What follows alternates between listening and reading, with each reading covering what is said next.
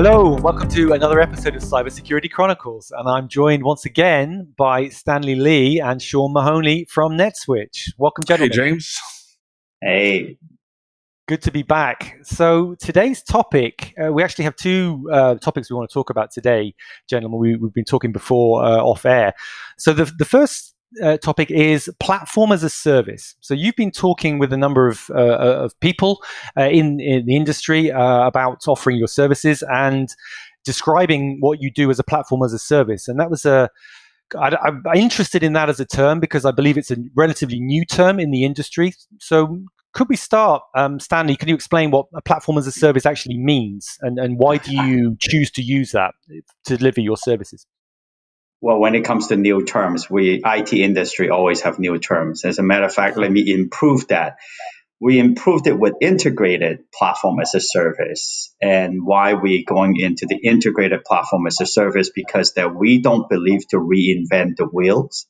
When you're reinventing the wheels, that it costs more. So what we did with the iPaaS integrated platform as a service, and looking at the best of what is available in the industry, best of breed in the industry in its category, and look at how it can help small business environment to adapt into minimize their risk, minimize their time to deploy, and of, and of course minimize the cost. So based on those three objectives, we choose different technology solutions and integrate them together and offer them as platform as a service.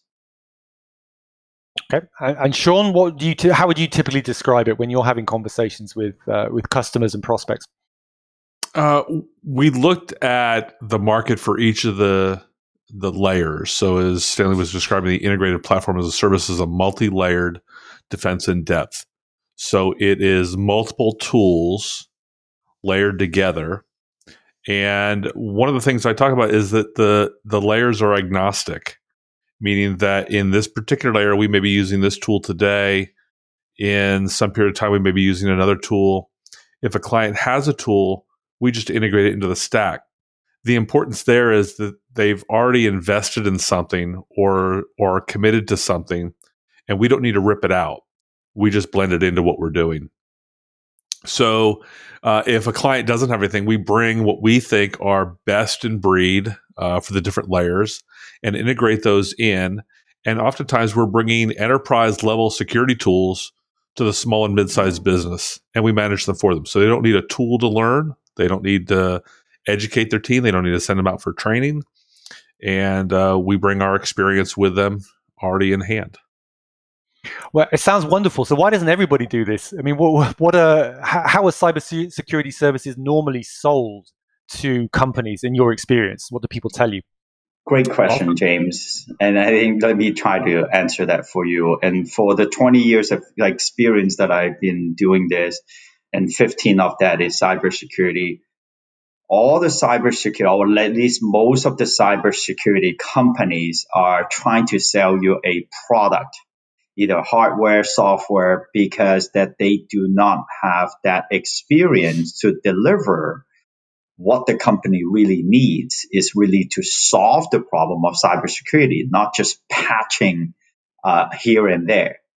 So the way why we're doing it is integrated platform as a service. We're not emphasizing on the technology. Technologies is important, but we're emphasizing on the process and the people and the people that is, it could be the lack of people because in the SME environment, they don't have all the budget to hire a cybersecurity expert that they just handle the risk management aspect or assessment aspect of things. And that's what the part that we bundle our experience into managing between security and IT operation. And that's the key important factor, how we're doing it differently. And that's why we create the three steps to, to care engagement process. And from there, we, you know, break it down into six categories of what we need to do in the baselining, defining the 19 functions between security and IT operations, and crafted out with over 200 security controls to have all the team members, including the management, the existing IT team to have an objective, have goals that we try to achieve, and these are measurable goals to achieve the key two indexes, what we've been referring to is mean time to detection and mean time to resolution. I know it's a mouthful, and that's why we need Sean to explain that. Sean, what do you have to say? well, you know, the important thing is uh, that we don't come in with a this platform as a service, this integrated platform as a service. We don't come in and say, "Here, you have to take this whole thing." So when people are out there buying a solution, they are buying a particular solution. We work with our clients to understand what they need, what best works for their environment, what works best for their budget, and what works best for their business requirements and their and their goals, both short term and long term. Uh, you know, we have customers say, "I need to be able to reach this," and okay, well, in order to do that, we're going to need to put in the platform of this type well, that's way too expensive for what we need. Okay. But you're telling me that's what the business requires. When do you require it? And can you continue operations or meet your customers' needs uh, at a lower level? And let's grow in that direction because we we can get you there pretty quickly as far as a tool standpoint but in order for you to get there from a budget standpoint what do you need to do? How do you need to change your budget? Where do you need to move your financial resources around to meet that, to meet those obligations? And so, you know, as Stanley said, these these operations that we deliver are going to be there. The 19 operations that we deliver are going to be there. We work towards those 200 plus critical security controls, and it's getting there step by step there's a process to that. Yeah, I think that let me so, give you one example of that and, and just the recent conversation I had with the law firm. And obviously with like Zoom and, and you know Teams that, that there were some hacks, um, there were some flaws that they identified they saw on the news and they contacted us for the video solution that we you know, we, as part of our platform as a service is a secure private video conference solution. That it might be an open source. If you know where to find it and you know how to operate it, you can go buy it. I mean, you can go download it and implement it yourself. But what is the secure way to implement that and operate that? And that was a particular example that Sean, I mean, basically Sean was saying that this, they come, come to us, oh, we need to have a private video or secure video solution, but we don't want to use, you know, all those things out there being, you know, that now being hacked and things like that. So we offer that as part of our solution to them, but manage it in a way of platform as a service because we know it's, you know, it's free, but what we did around it is every time when they have a client that they need to come in to give out test, uh, you know, their being the weakness or whatever they need because of the COVID 19, they can't get them in person. So they got to do it in video conference. They have to record it and things like that. But the way we're doing it is we, we making sure that whoever at the other end is being secure by VPN network, by issuing a certificate to that particular machine, and once that video conference is done, we actually wipe the whole video conference and start another one. So these are the processes that it's free if they have an own IT in-house person to manage it. But if they don't, if the company is so small, some as you know, some of the law firm they only might be having three or four people within the law firm, but they still have that need. So they need to require somebody like us to manage it for them, and that's what we how we help them. Well, that definitely sounds very flexible. I, I definitely, I, I, certainly understand that. Um, but in terms of the the charging for it, you again, you were telling me off air that what is the norm for most companies that are engaging? Maybe it's to to get uh, a SIEM or, or other software, because I believe normally uh, most businesses are being asked to pay, make a significant investment up front. And that's not something that many are, is easy for many businesses for their cash flow. And it's also a big risk. Uh, is that is that typically the case in the industry, and and is that why you guys have adopted a different approach? Yeah, so many of the tools, especially the more advanced tools, it is an annual payment upfront when you sign the contract. So here's the contract to sign, hand it back, where's the check? And then they deploy. And in some cases, with some of these more advanced pieces, it can be six digits easily in some environments. And you know, that is a large financial commitment up front with a lot of particularly with small businesses and with many mid-sized businesses that's a big chunk of money right up front so you know we've looked at we've worked with the vendors and our status with these vendors uh, has enabled us to ensure that what we provide our platform uh, that we manage is a monthly subscription that can fit more into cash flow as to uh, at one time expenditure and the way we usually charge is either break it down by device or by the number of end users. So then the small business can have a very predictable cost. Doesn't matter what layers that we're going to be adding onto it. It's just going to be either based by number of device or number of users that they can count on their own rather than something that they cannot see. A lot of company they charge in by bandwidth, which is something that they have no idea. And in fact, that we also ran into one of the large organizations that they, when the vendor give them a POC, a proof of concept, and they told them that, oh, every month that we're going to charge you with one T of the bandwidth um, based on your organization. And that's how they're charging based on the bandwidth, uh, the utilization rate on the SIEM in particularly and then turn out to be like three months after the implementation, it was four terabyte per month.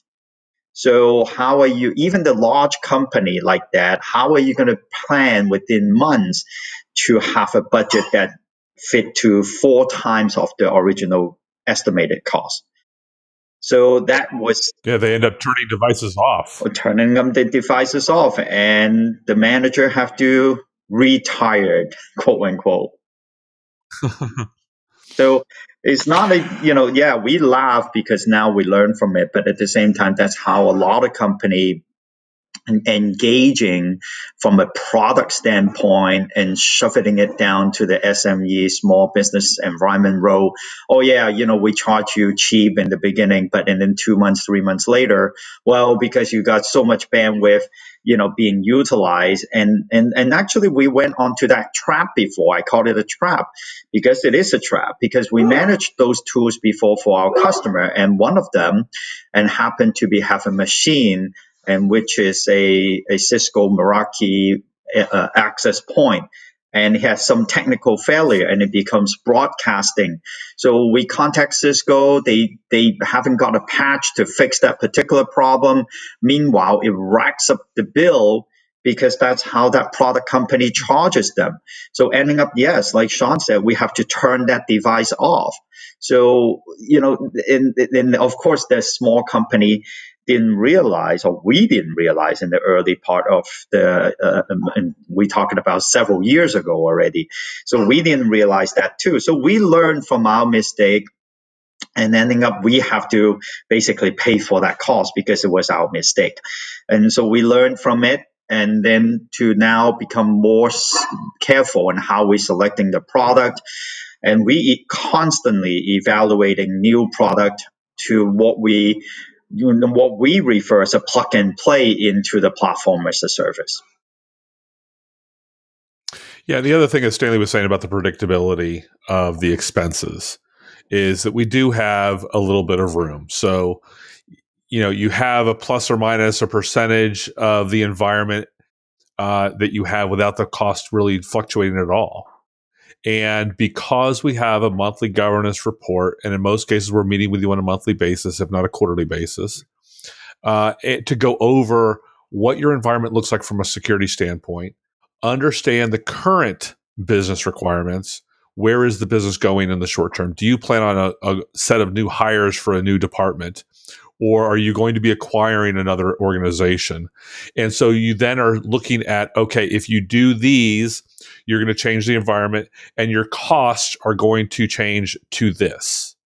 And so that gives them some predictability in what the expenses are going to be and some planning and some ramp time for making those budget adjustments. So this is really it, at that point, you know, once we're engaged with people with the platform, it really is more of a partnership as uh, uh, you know some consulting services and planning purposes from a budgetary standpoint. Well, excellent. So it sounds like you you you have a service that's very adaptable in, in terms of it can work with existing platforms and services and software tools that your clients have. You can work around them and include them where when appropriate. But equally, you can help from a from a cash flow and affordability prospect yeah. without without having to charge a big bill up front. That's and our, and our platform comes with its own safety net. We come with a quarter million dollar insurance policy in hand. So if we don't do what we say we're going to do of protecting your network, you have a quarter million dollar policy to back it up. You know what? That's going to be a great topic for another episode. I'd like to ask you more questions about that, just on its own, sure. So, gentlemen, I think uh, is there any final comments you'd like to add? Otherwise, I think we've explained what's a platform as a service, the integrated platform as a service that you offer, why you offer it, and what's different about it from the way that services are typically offered in the marketplace and the and the cost of them. I think you've explained that really well. Any final comments in closing? If anybody wants to hear more about what we do, just drop me a note. How do they contact you, Sean? They can contact me at Sean, S E A N dot M at netswitch dot net. Perfect. Stanley, any Contact final, final word for you? no, just...